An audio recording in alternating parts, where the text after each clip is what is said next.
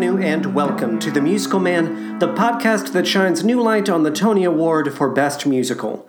Each week we examine the nominees and winners of that esteemed decoration, and this week we will be discussing Ain't Misbehavin'.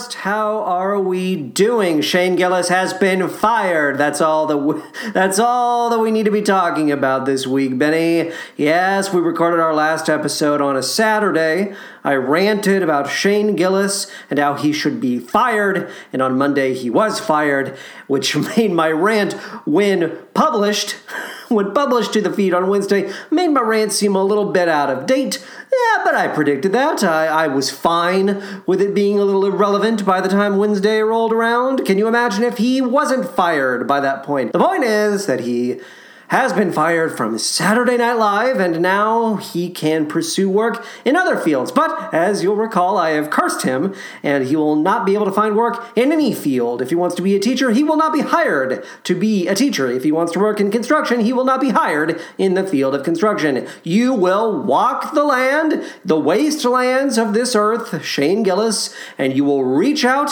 and you will beg for sustenance, and the world will not give it to you. That's the curse that I place upon your head, Shane Gillis. And that's how I use my platform, as we know.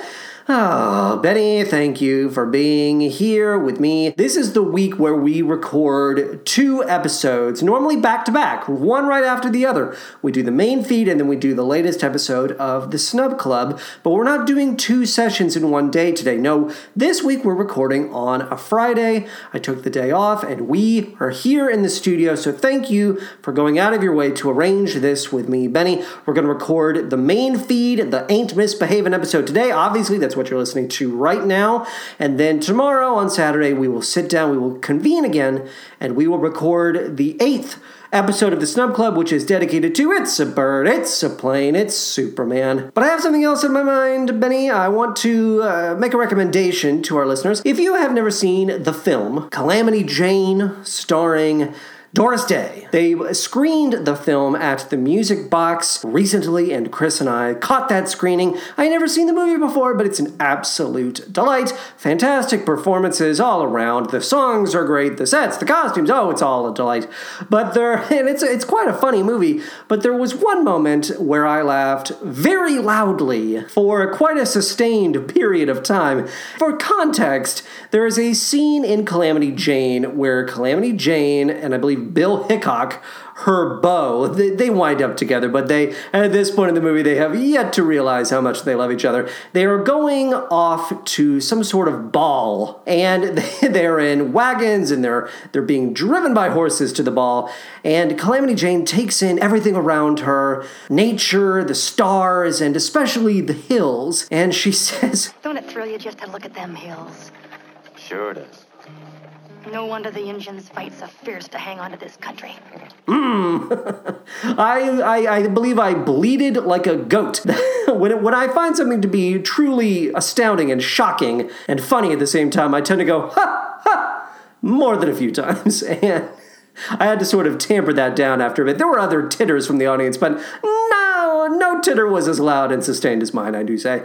So that's been, that, that's my recommendation, Calamity Jane. Yes, problematic, yes. Entertaining, also, yes. But let's talk about this week's subject ain't misbehaving. Let's get the show facts. Show me the show facts. Now, the full show title of this week's subject is technically Ain't Misbehavin', the new Fats Waller musical show, and Fats Waller is written out in all caps, just so you know. A quick rundown on Thomas Fats Waller himself. He was born on May 21st, 1904, and died at the age of 39 on December 15th, 1943, due to pneumonia. He wrote over 400 songs, which is pretty astounding, and he sold a number of them to other artists in times of financial trouble. I Can't Give You Anything But Love, Baby, and On the Sunny Side of the Street are two high profile examples of songs that many historians attribute to Waller. Waller recorded with several groups, including Fats Waller and His Rhythm, which is the most well known, Morris's Hot Babes, McKinney's Cotton Pickers, and Fats Waller's Buddies, which in 1929 was one of the earliest examples of a multiracial recording group.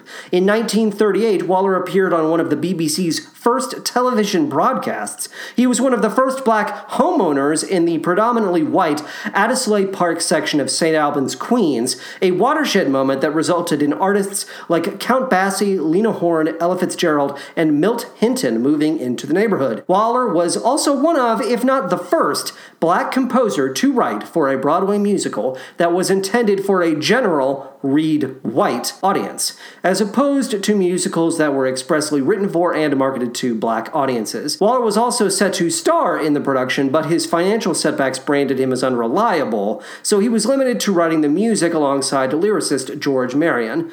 That musical, Early to Bed, premiered six months before his death. I've saved what is easily the best tidbit about Waller for last. In 1926, Waller exited a venue where he had been performing and was subsequently kidnapped at gunpoint. He was taken to the Hawthorne Inn and forced to play the piano, at which point it was revealed that he was the surprise guest at Al Capone's birthday party. Waller did not leave the inn for three straight days, coming out extremely drunk, tired, and thousands of dollars richer. I say this is the best tidbit from Waller's biography, but it's also obviously one of the most frightening. I don't think anyone feels comfortable saying, Happy birthday, Al Capone, while surrounded by that maniac's henchmen. Do you think there was a cake? I bet there was a cake. Ain't Misbehavin' was the 1978 winner of the Tony Award for Best Musical. It opened on Broadway on May 9, 1978 at the Longacre Theater before moving to the Plymouth Theater in January 1979 and the Belasco Theater in January 1981 and ran for a total of 1,604 performances. The book was written by Richard Maltby Jr. and Murray Horwitz. Additionally, Maltby received a conceived by credit and he shared a based on an idea by credit with Horwitz. Music and lyrics were written by Thomas Fats Waller, of course, and his many collaborators, including Ada Benson, Andy Razaf, Billy Mayhew, Billy Rose, Charlie Johnson, Clarence Williams, Dorothy Fields, Ed Kirkeby, Everett Robbins, Frank Loesser, Frank Loesser, Fred E. Ahlert, Fred Fisher, George Marion Jr., Harry Brooks, Harry Link, Herman Autrey, Hoagy Carmichael, J.C. Johnson, Jimmy McHugh, Joe Young, Lester A. Santly, Mary Gross, Murray Horwitz, Nat King Cole, Porter Grainger, Richard Maltby Jr., Roy Turk, and Ted Koehler. The director of the show was Richard Maltby Jr., and the musical director, well, technically, we don't have that listed on the IBDB, but the musical supervisor was Luther Henderson, and the musical coordinator was Earl Shendell. The choreographer, again, not not nothing so specific, though we do have a musical staging by credit for Arthur Faria. The scenic design was by John Lee Beatty. The lighting design was by Pat Collins. The sound design was by Otis Munderloh. Again, I apologize, uh, Otts, if I mispronounced that last name. I, I genuinely do apologize. And the costume design was by Randy Barcelo. Now, there is a conspicuous lack of POC talent on the production side. Randy Barcelo is Cuban, and as far as I can tell, Luther Henderson is the only black member of the production team. However, my search results were surprisingly limited, so if I'm making a mistake by making that statement, please let me know. I'm consistently disappointed by how rare it is for black professionals to be put in positions of authority when it comes to shows like Ain't Misbehavin', shows that are innately powered by the cultures, voices, and experiences of black people. Did Richard Maltby Jr. ever question whether he was the best choice to write and direct a show about Fats Waller? I very much doubt it. The original Broadway Cast. Here's the long and the short of it, the entire cast. Nell Carter, who was well known for her who is well known, I should say, probably still still to this day, for her work on the sitcom Give Me a Break, and she was also in the film adaptation of Hair. Andre DeShields, who recently won the Best Featured Actor in a Musical Tony Award for his work in Hadestown. Armelia McQueen, who would be, I think, for a lot of 90s babies, uh, 90s babies trivia here, she played the Red Queen in the Disney Channel series Adventures in Wonderland. We have Ken Page, who many 90s babies would know as Oogie Boogie in The Nightmare Before Christmas. We have Charlaine Woodard, who was in Unbreakable, Glass, and the Hair film adaptation. And the cast, I should say this, the cast reunited in 1988 for a Broadway revival of Ain't Misbehavin', which ran for 176 performances. But back to the original production. Tony nods for the original production. The awards that it won Best Musical, Best Featured Actress in a Musical, Nell Carter, and Best Direction of a Musical, Richard Maltby Jr.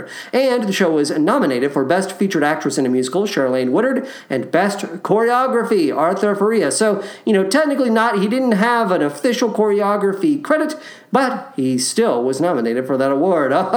Oh, distinctions, they're important. Now, in total, five nominations if you were keeping track, and three awards. Yeah. So let's talk about the plot. Here on The Musical Man, we have already covered two musical reviews Bubbling Brown Sugar, episode 7, and Swinging on a Star, episode 14. Both of these shows went out of their way to present some kind of narrative, seemingly so that Tony voters would not view them as being little more than concerts. Bubbling Brown Sugar, as you will recall, technically had a linear plot, a clear through line. It was thin, and the stakes were non existent, but we were given a core cast of characters, and we followed them throughout the exploration, their exploration, I should say, of the Harlem Renaissance, an era that Ain't Misbehavin' also covers.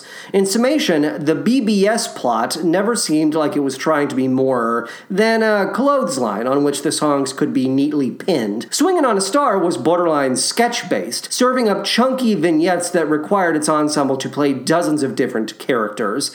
I was in no way a fan of that structure, if you'll recall, as it felt like the show was constantly hitting the reset button and expecting us to lock in with whatever random premise it was going to be engaging with for the next few minutes. No thanks. Ain't Misbehavin' takes a different approach, and in doing so, winds up outclassing both of our previous review subjects. To put it simply, Ain't Misbehavin' has no plot. There is no narrative. The members of the cast frequently adopt different voices and physical affectations, but it's made clear that they are always performing as themselves, not characters. Nell Carter is introduced on stage as Nell Carter, for example. And when you accept that the show is relying entirely on the charisma and talent of the performers, without any additional veils put between you and that cast, it's incredibly freeing. There is no fourth wall, everyone understands the rules of the game, and you're able to relax totally and completely. There is technically a book, but only in the sense that the actors engage in quick, witty exchanges between songs. You occasionally get a random tidbit about Fats Waller's life, but this is not meant to be an educational show, a biopic by any means. No, the only real goal here is to have a fun goddamn evening, and Ain't Misbehavin' does that without breaking a sweat. For the purposes of this week's episode, I listened to the 1978 original Broadway cast album. I watched the 1978 Tony Awards performance of Ladies Who Sing with the Band, and I watched the 1982 NBC television special. This is currently available on YouTube, though fair warning, the audio is considerably muffled. It's a little muddy, so I would suggest listening to the OBC album first. That way, you have a reference for the lyrics and won't have to worry about straining your ears during the special. You'll be able to lean back, take it in. It's also 90 minutes long, so it doesn't represent the show in its entirety, just FYI. I assume the special utilizes John Lee Beatty's scenic design, which is quite gorgeous. There are these enormous silky blooms of color that look like pillows from the 1920s, and I could not stop staring at them. I actually watched the Tony Awards performance after sitting down with the TV special, and I was taken aback by how much younger everyone looks at the Tonys, despite it only being a four year difference. It's clear, to me at least, how much this cast must have loved working with each other week after week. The show certainly seems like it would be a hell of a lot of fun to perform. For the record, there is also a West End recording, but eh, we're not going to worry about that this time around. Let's stick with the Broadway production. Benny, let's talk about the score. Let's get a clip of the opening medley, Ain't Misbehavin' slash Looking Good But Feeling Bad slash Tain't Nobody's Business. If I work and come home dragging, then stay up all night ragging, ain't nobody's business if I do. Eat three turkey dinners and announce that's just beginner, ain't nobody's business if I do. If I date a real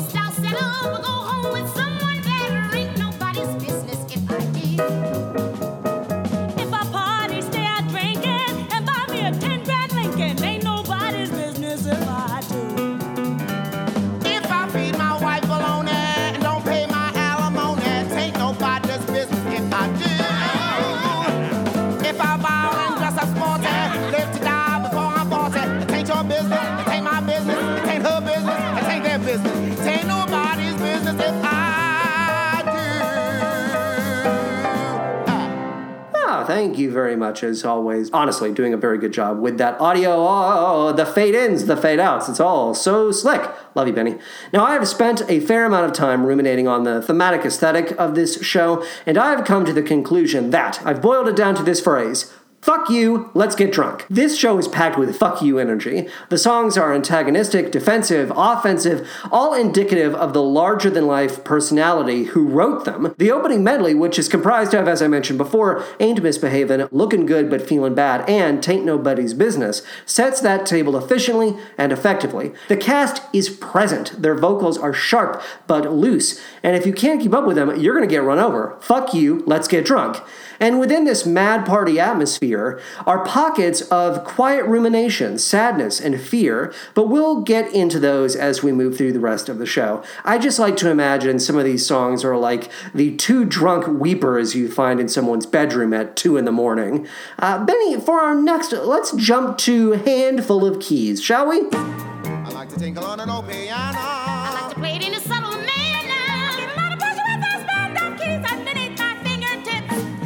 Sing a little tune that's mellow. I like to vocalize, it's nothing swallow.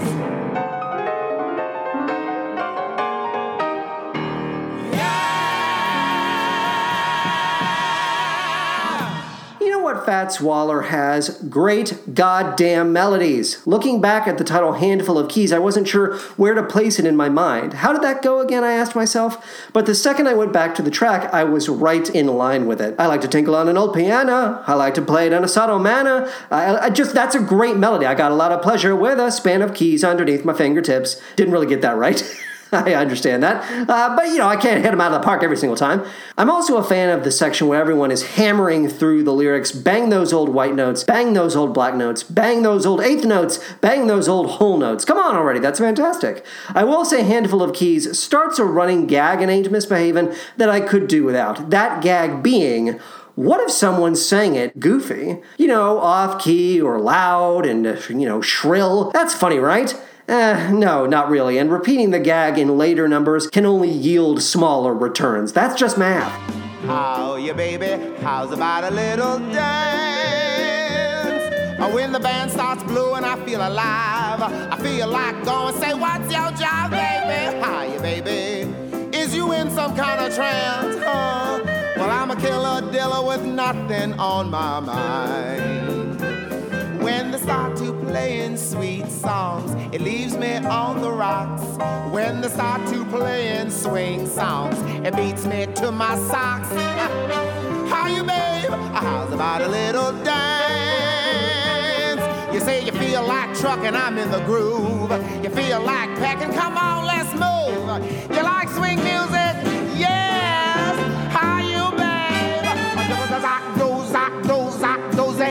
I serve up, I roll up, I do the bubble, the bubble, the bubble, the wow. If you need one reason to watch the TV special on YouTube, watch it for Andre DeShields and Charlene Woodard's How Ya Baby dance break, which starts a little after the 20 minute and 15 second mark in the upload. It is stunning, this dance break, I tell you. Woodard has this amazing purse prop that she is swinging at supersonic speed. Shields is oozing this Oscar Wilde sexuality out of every pore, and when they work together, it's lightning in a bottle. The dance break ends with his face on her ass in an example of timing that is so precise it blew my mind a bit. It reminds you how instrumental dance is to the success of musical theater, and the audience goes nuts accordingly. I want to play the final 30 seconds of the Jitterbug Waltz for you because I think it's a really good example of how tight this cast is when it comes to the harmonies.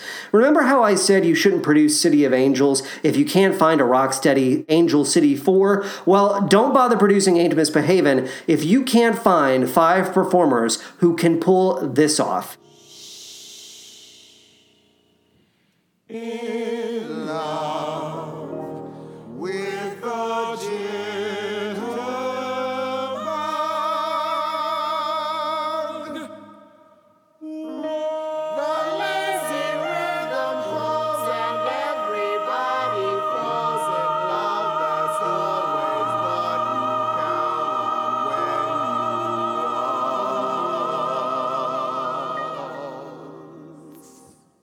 I especially enjoy that drop of water against hot sidewalk hiss we get for the final Z in Waltz. Just really gets me. Sends a chill up my spine, it does. From high atop the From Waterfront Hotel in downtown Casanova Cleveland. Ballroom in Erie, Pennsylvania. The NBC Blue The Network is Broadcasting System is pleased to bring you that sweet that singer of magical songs, maiden of melody, the very lovely, the very adorable, the very talented, the very gifted Miss Charlene Woodard.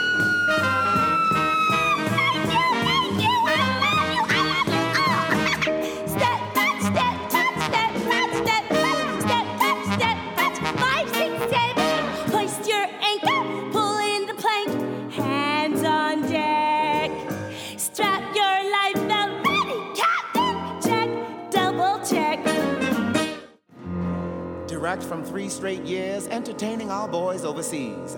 Here she is, America's most beloved band singer, the songbird of the Seventh Fleet, Miss Armelia McQueen. I'll be happy when the nylons bloom again.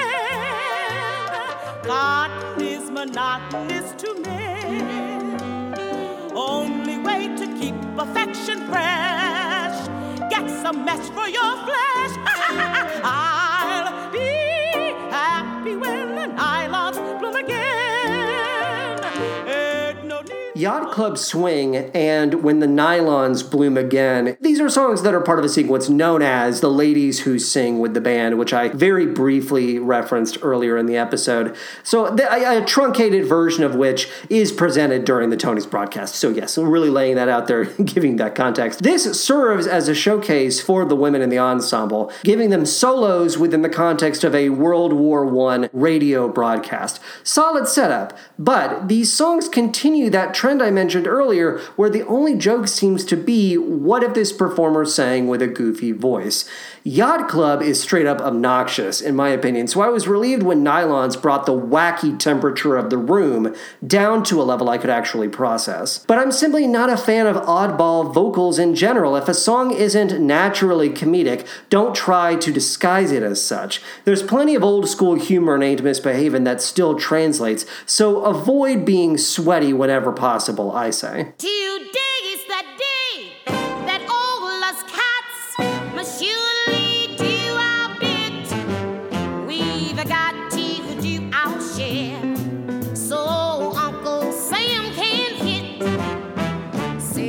all your pots and pans, save up every little thing you can. Don't give it away now, now. Get some cash for your trash. You know what I'm talking about. Save up all your old newspapers. Save and pile like a high skyscraper. Don't give it away now, honey. Get some cash for your trash. Oh well.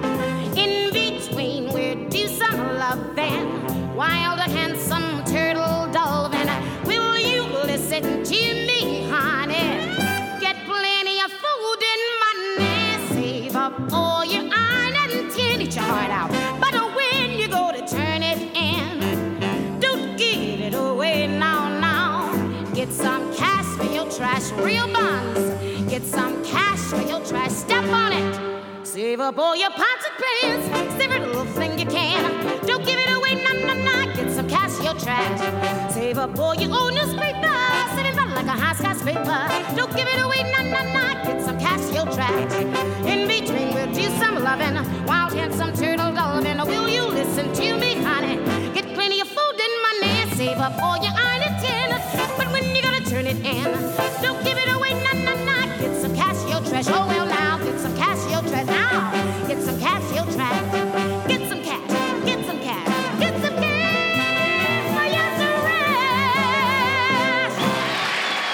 Nell Carter closes out the Ladies Who Sing with the band triage by dispelling the notion that you have to be silly to be entertaining. In the TV special, she simply holds her ground, levels with the audience through basic eye contact, and lets this novelty war tune rip. Nell Carter equals star power. Don't get me wrong, every member of this cast is irreplaceable, but Nell is my personal favorite. Love Nell Carter. Hush, gal,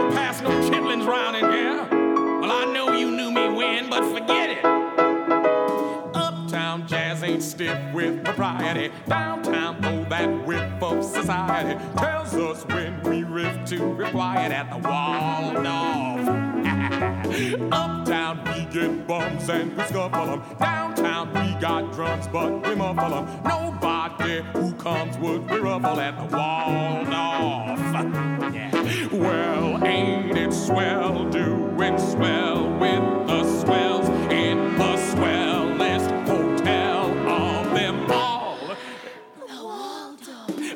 Uptown, it's a blast that we're giving you. Downtown, that's the last thing we'd ever do. We're not loud or fast, we're just lounging at the Waldorf. Now give 'em all that Waldorf cake. Right now, Uptown jazz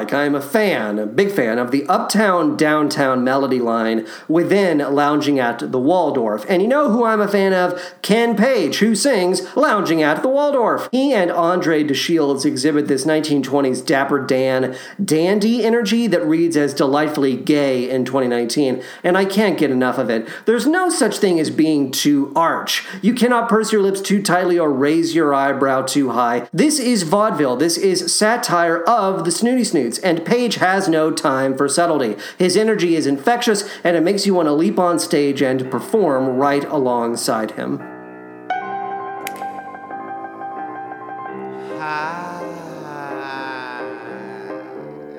Cats.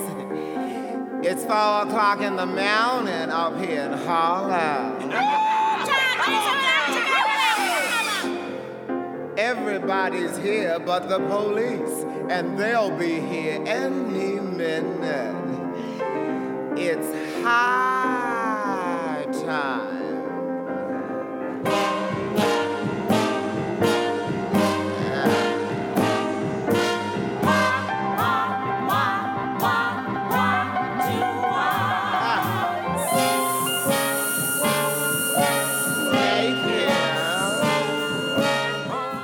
Honestly thought my ears were playing a trick on me when I first engaged with The Viper's Drag, but you heard right. The cast straight up releases a collective hiss before exclaiming the phrase snake hiss. I know this isn't meant to read as gay, but hissing and then saying snake hiss is the gayest thing in the world. You would think NBC would have cut this number, The Viper's Drag, considering it's quite obviously about getting fucked up on marijuana, but they left it in. Fair enough, 1980s NBC.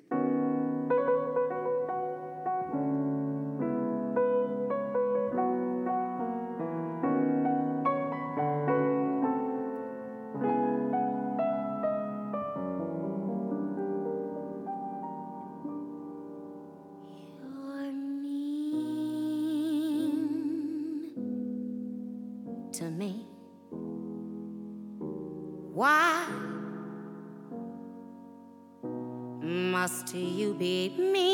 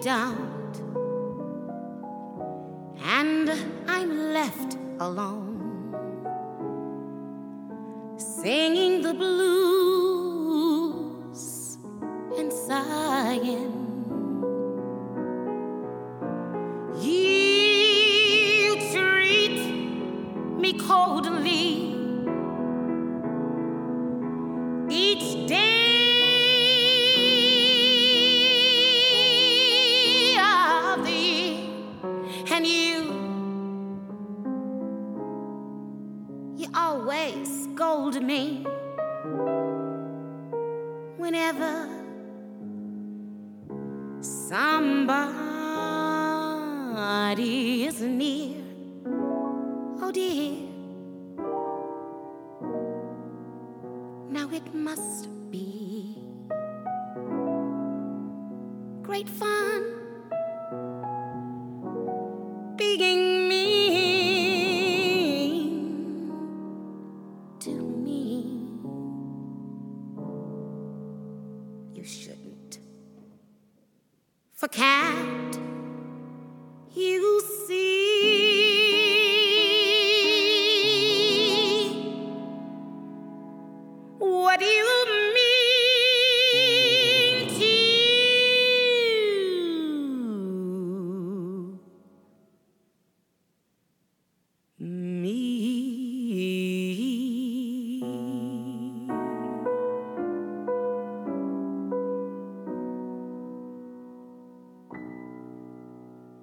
goodness gracious. So, what you just heard was a clip from Mean to Me. Nell Carter made this my favorite song in the show with a single utterance of the phrase mean to me. I was hooked without a moment of hesitation. It took my breath away.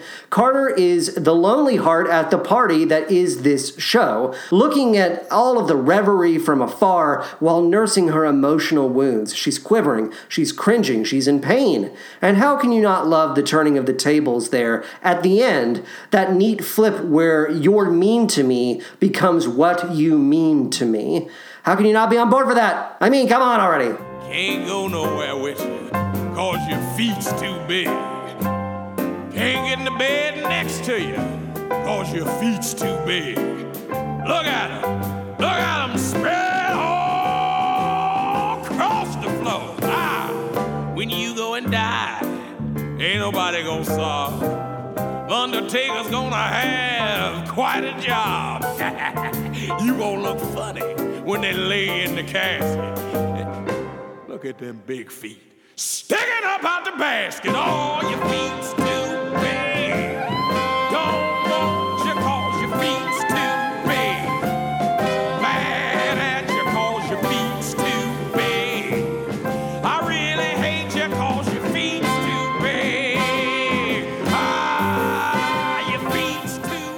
too big kind of cracks me up simply because it comes directly after Mean to Me. We switch from Nell Carter's bruised ballad to Ken Page's insult comic showstopper, a turn that can only be made when you have such gifted talents at the controls. Because make no mistake, Waller has written a vicious little novelty song here, but he makes it bulletproof by heightening the joke to such a clear, ridiculous extreme. You can never really turn on Page because he's a thousand times more bizarre than his own subject. subject, target, I should say. It also helps that Waller and Page are similarly hefty guys, so you get the sense that this is a self troll scenario. Fat and Greasy, which pops up a little later in the show, vibrates with a similar mischievous energy, but I'm a feet's too big guy at the end of the day. Fat and Greasy also gets the audience involved by having them take up the song's calling card, the title. There's this call and response thing going on, and at my age, I know I can't lock in with that kind of energy. Have fun as part of the collective? No, thank you. Now, if you'll excuse me, I'll just be over here shrinking into myself like a pill bug. Find out what they like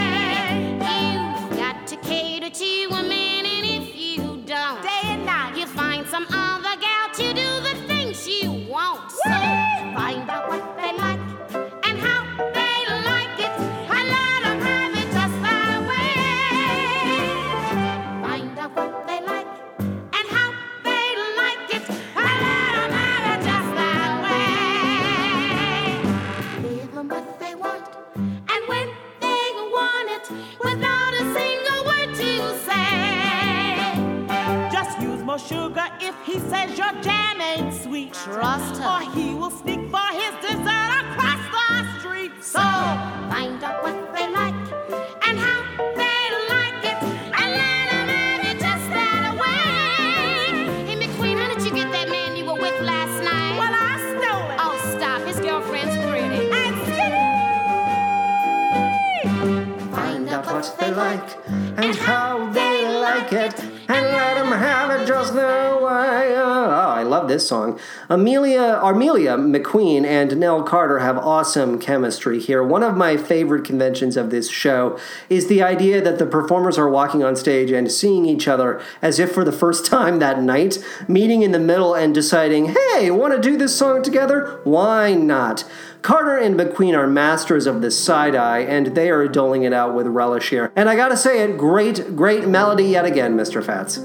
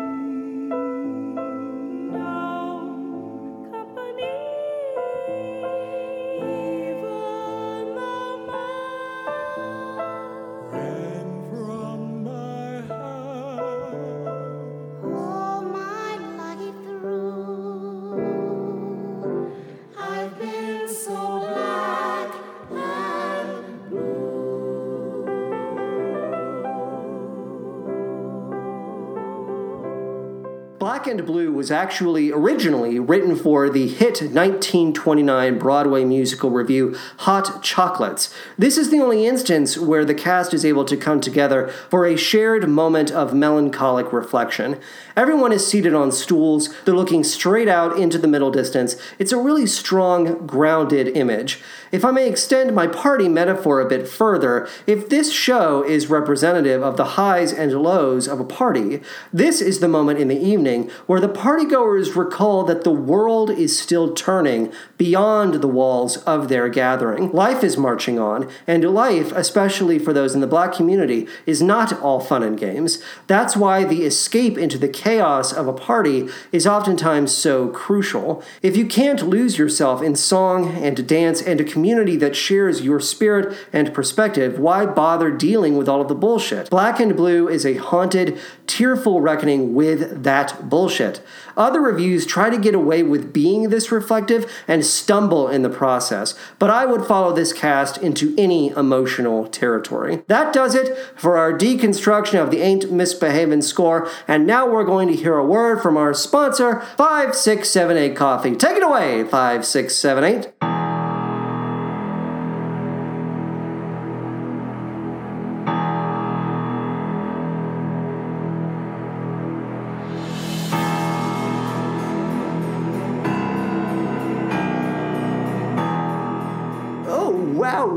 Wow, and boo, boo, boo. It's me, Carol Channing. Oh, hello, hello. How is everybody doing? Boo, boo, boo. Yes, that's right. It's me, the spirit of, of Carol Channing. I'm a, I'm a wee ghost, I do say. I've got a little bit of a curly Q tail where my sexy legs should be. Oh, woo, woo, woo, and boo, boo, boo. You know, when I was alive, I used to host these, these wonderful little gazebo parties, and my guests would come over and they would say, Are you serving jam today, Carol? And I would always laugh and say, Jam tomorrow and jam yesterday, but never jam today. a woo, woo, woo, and a boo, boo, boo. And they would look at me and they would say, Carol, we don't understand that reference. We don't. You always make that joke, and we never understand why we can't have jam at these delightful little gazebo parties. And that's when I would reveal that I'm a I'm a witch, and I would turn them into sparrows. And eventually, the village got so angry with me, they'd say, "Whoa, whoa, whoa!" and down with the witch. Boo, boo, boo! They said, and they burned me at the stake. And now I'm a ghosty, and I'm gonna haunt their lives, their waking moments for the rest of eternity. Their grandchildren, their great grandchildren. Woo, woo, woo, and boo, boo, boo. I'm gonna take your eyeballs. I'm gonna take them up. Ah, but here's the point: when I would deny jam to my guests about a you know four minutes before I turned them into greasy, salty, disgusting pigeons. I would tell them, well, I've got five, six, seven, eight coffee. We may not have jam today, but we have five, six, seven, eight coffee. It's a delicious little brew of a drink, a brew, brew for you, you, you. And it's got vitamins. It's got vitamins. It helps you stay healthy. And they would say, we don't want five, six, seven, eight coffee. We have, we want our jam. You promised us jam. And it's true. I lured them to my gazebo with the promise of jam. And then when they made the mistake of speaking against me, which I admittedly set them up for, I, I, I, I prodded them and I poked them until they, they, they snapped back at me like rattlesnakes. But rather than turning them into rattlesnakes, I have turned them into, let's say it all together, pigeons. Before I come for you, when I will come for you, because if you're listening to this message within 30 minutes, I will come for you. This is a haunted recording, my dear lovelies. Yes, it is. Before you are uh, uh, uh, sucked up into the netherworld by me, Carol Channing, boo boo boo, have a nice sip of five, six, seven, eight coffee. You can count on it. It's the last thing you can count on because I am going to drag your specter to hell. That's what I'm going to do. Bye bye, my little lovelies, and see you in exactly 30 minutes. Woo woo woo, and boo boo boo. I'm coming for you, you, and yours. Woo woo. Final thoughts on Ain't Misbehavin'. We have a few more revues waiting for us further down the line, but I doubt any of them are going to beat out Ain't Misbehavin' in terms of sheer charisma and inherent musical strength. Smokey Joe's Cafe, I have already seen your concert film, or whatever you want to call it, what the video recording, whatever, and I'm telling you right now, you are no Ain't Misbehavin'. I'm just telling it like it is so that none of us are surprised later. Smokey Joe's Cafe does have one thing Ain't Misbehavin', bubbling brown sugar, and swinging on a star do, do not, and that is haunted dancing suits. But we'll get to the haunted dancing suits in due time. Now, as a reminder, in 1978, Ain't Misbehavin' took home the Tony Award for Best Musical, and the other nominees that year were Dancin', On the 20th Century, and Runaways. No arguments here. Ain't Misbehavin' gets to keep its medallion, baby! In terms of ranking the show, I'm gonna give Ain't Misbehavin' our number 12 slot, right in between Kiss of the Spider Woman at number 11 and Kiss Me Kate at Number 13. Oh, it's an ain't misbehaving sandwich with two kisses on the top and the bottom. Ooh, ooh, ooh, ooh, and woo, woo, woo. My Carol Channing impression. Pretty good, right, Benny? Benny's giving me a big thumbs up. Hell yeah, Benny. Now, show related ephemera. There is a YouTube channel created, it was created, I should say, by a YouTube user known as Micro Jow. That is M I C R O J O W. And on this YouTube channel, there are dozens upon dozens of videos. And these are all uploads of commercials that aired during specific programs from the 70s and the 80s. And astonishingly enough, there is an entire video dedicated to the commercials that aired during the television special adaptation of Ain't Misbehaving. I know! Can you believe it? Your socks. You should pick them up because they just got knocked off. Now, I, I watched I watched the upload of the commercials, and all of these aired, I should say specifically, in Youngstown, Ohio, during the 1982 broadcast of Ain't Misbehaving. Yes, I, I already said that my notes. Thank you, my notes. Could we get more niche, by the way, in terms of show-related ephemera? I doubt it. But here, I, I, I watched this video, and now Chris and I have watched a few of these commercial uploads. They are very very entertaining. I highly recommend watching at least a couple of these. Highlights from this video specifically include an ad for Windex, which is a which is a parody of Bye Bye Birdies Put on a Happy Face. They do a parody, I should say, of that song, and it's Put on a Happy Shine, which uh, th- that was the first commercial in the entire set. So I knew that I was right at home. The entire night seems to have been sponsored by the Bell Phone Center, as evidenced by the fact that they aired about, oh, a dozen different ads. At one point, Tom Brokaw appears to say, Tomorrow night on the NBC Nightly News, the battle for Lebanon and the political fallout, the Hinckley trial, what now? And we'll have a report on the growing use of computers in classrooms. A follow up regarding the computers. What are the risks? And then we have Cleveland, the Cleveland Indians Taco Bell Night, which is introduced by first baseman Mike Hargrove. That that commercial is absolutely hilarious. We've got an ad for Kodak's folding Kodamatic instant camera, as presented by Magician of the Year. That's his on-screen credit, David Copperfield. He interacts with children throughout the entire commercial, and those interactions are bone chilling. It does not seem as if he wants to be there. It does seem as if he wants to murder them. Be careful, children. Then at a certain point, we get another update, another news update. This time from Mike Moss, who says, and this is gonna bum uh, this is gonna bum you out if you have a heart. Mike Moss says the Florida Senate has rejected the Equal Rights Amendment for a fifth time, killing its chances for ratification by the June 30th deadline. Something's never change. Yo yo yo. Then we get a second magic themed ad for Clairol Condition 2 and shampoo products. It's this blonde bombshell dressed up like some sort of generic magician, and she's pulling the products out of a hat. Ooh, it's magical. We have a Hallmark ad in this upload featuring a song so gloriously cheesy it nearly made me gasp. We have promotions for, you know, those hit TV shows Cassie and Company and Flamingo Road. Oh, how we all gathered around the TV each and every week for the latest episode of Flamingo Road.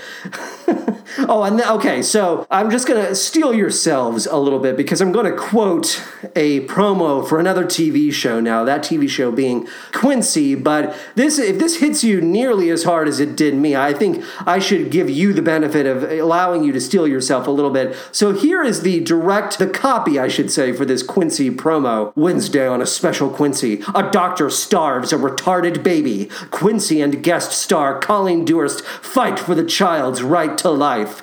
Yeah, the 80s. That's the only thing I know how to say. The 80s. Last week I, it was the 40s. What can you do?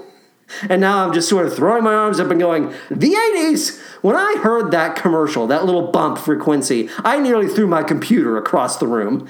My eyes were teared up. Goodness gracious.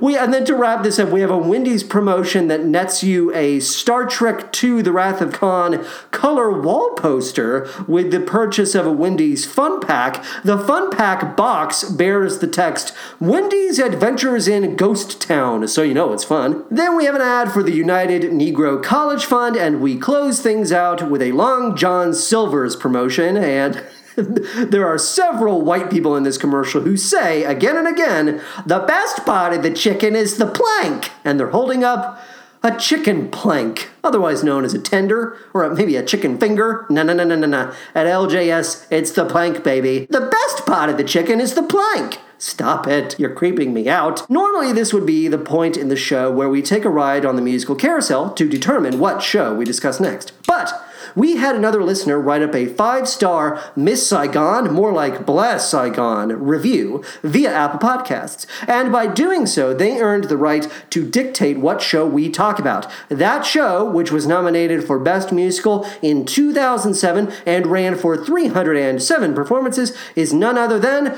Grey Gardens. Thank you, fair listener, for your review. I don't even know your name, but I thank you all the same. Go to Patreon. Oh, okay. So I'll just say this. When I get to this point in the show, when I give you the breakdown on Patreon, I tend to get a little tongue tied. And Benny was so gracious. He he he came to me and he said, "Now, Jonathan, if you don't like this idea, if you I, I, I trust you, I think you're doing a good job. But it seems like you get tongue tied with the Patreon explanation. So I, I was just thinking, why don't we just write that out as a script? And I said, Benny, you're a genius. Thank you. I should have thought of this a long time ago. Benny, you are an invaluable part of this experience. And I sound like a game show host. It sounds like I'm not being genuine. But if I did not have you, and if I did not have you, Patty, oh, I don't know what I would do. Well, I would be all alone, is what I would do. And I would go absolutely insane. So, with all of that said, here is my script in regards to Patreon. Go to patreon.com slash musicalmanpod to find out how you can support the show financially. Listeners can donate one, three, five, or ten dollars a month. Those who donate one dollar a month will receive weekly verbal shoutouts. Let's do that now. Thank you for donating Jordan, Ashley, Chris JC, Jenna, Aaron, Lily, Haley, Brandon, Brad, Matt, Zach, and Marisol. One dollar a month, patrons also have access to special episodes dedicated to the 73rd Annual Tony Awards and the first trailer for the forthcoming film adaptation of Cats. Those who donate $3 a month will get everything I've mentioned, plus a special musical shout out in the style of a character, actor, or composer of their choosing. We also announced this on Twitter and Patreon.com that uh, $3 a month tier donors will be getting their own special series, High School Musical, the podcast, which covers anything and everything from Disney's High School Musical franchise. That's going to drop sometime in November. Chris and I are signing up for Disney Plus, I should say. For the most part, all of those movies are going to be available through that service. So I think that is officially available to customers, consumers, like November 12th, I think, I want to say. So around that time, $3 a month and up. Patrons can expect that series to begin, I should say. See, I, does it sound like I'm off script? Because it is. It's true, I'm off script. Let's get back on script. If you donate $5 a month, you get everything I have mentioned the ability to stop the musical carousel and tell me what show to discuss on the podcast, plus access to the first season of All I Ask of You, an advice show hosted by the Phantom of the Opera. And finally, if you donate $10 a month, you not only get everything I've already mentioned, you also get access to The Snub Club, a monthly series dedicated to Broadway musicals that were never nominated for the Tony Award for Best Musical. This month's episode, which also dropped today, is dedicated to It's a Bird, It's a Plane, It's Superman, and past subjects include Amelie, Merrily We Roll Along, Flahooley, American Psycho, Be More Chill, Jekyll and Hyde, and Allegiance. Donations go toward the purchase of cast recordings, movie rentals, and offsetting the cost of being hosted through Podbean. If we ever get to a point where we are bringing in $100 or more in total monthly donations, I'll begin production on M3, the movie musical man, a monthly series for which I will watch trilogies of movie musicals that are tied by a common theme. Go to Apple Podcasts and write up a glowing five star review, won't you? We have 21 five star reviews at this time, and once we hit 30, I will record a special episode dedicated to Disney's Descendants trilogy. It's true. Oh, how I love Disney. Clearly, I'm enrolling with Disney Plus. I'm a complete sheep, but. Stream the show at musicalmanpod.podbean.com and Stitcher. Follow us on Twitter at musicalmanpod and email me at musicalmanpod at gmail.com. I would love to read your thoughts and red hot takes on the show, so don't be shy. Thanks as always to Benny in the booth, Alex Green for our beautiful logo, and Zach Little for our fabulous music. And there's that doorbell, baby, but you know what that sound means? Oh, yes, just when the fun is starting comes the time for parting. Oh well. We'll catch up some other time, specifically on the next episode of The Musical Man. So long, farewell, auf Wiedersehen, and good night. And don't turn off the podcast yet. Are you a listener who has always turned off the podcast right when I finish my little outro? No, no, no. You gotta let the outro music, you gotta let it run out. Sometimes there are fun little extra bits at the end of the episode. So always listen to the whole thing. I command you, I pull your strings. I pull your strings. Oh, we're running out of outro music. Okay, uh, there might be something special at the end. Goodbye.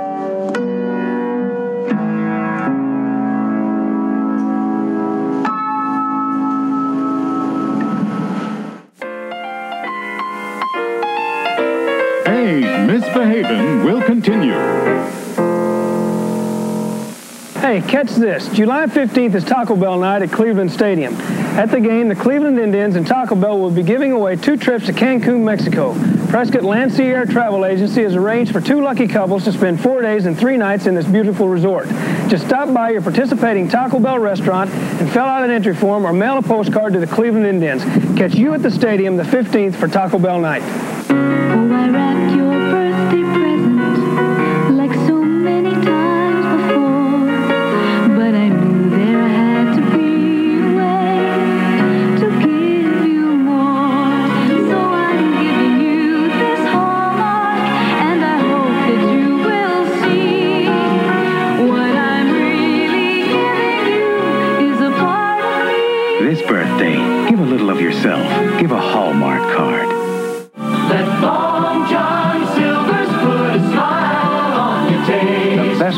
chicken is the plank.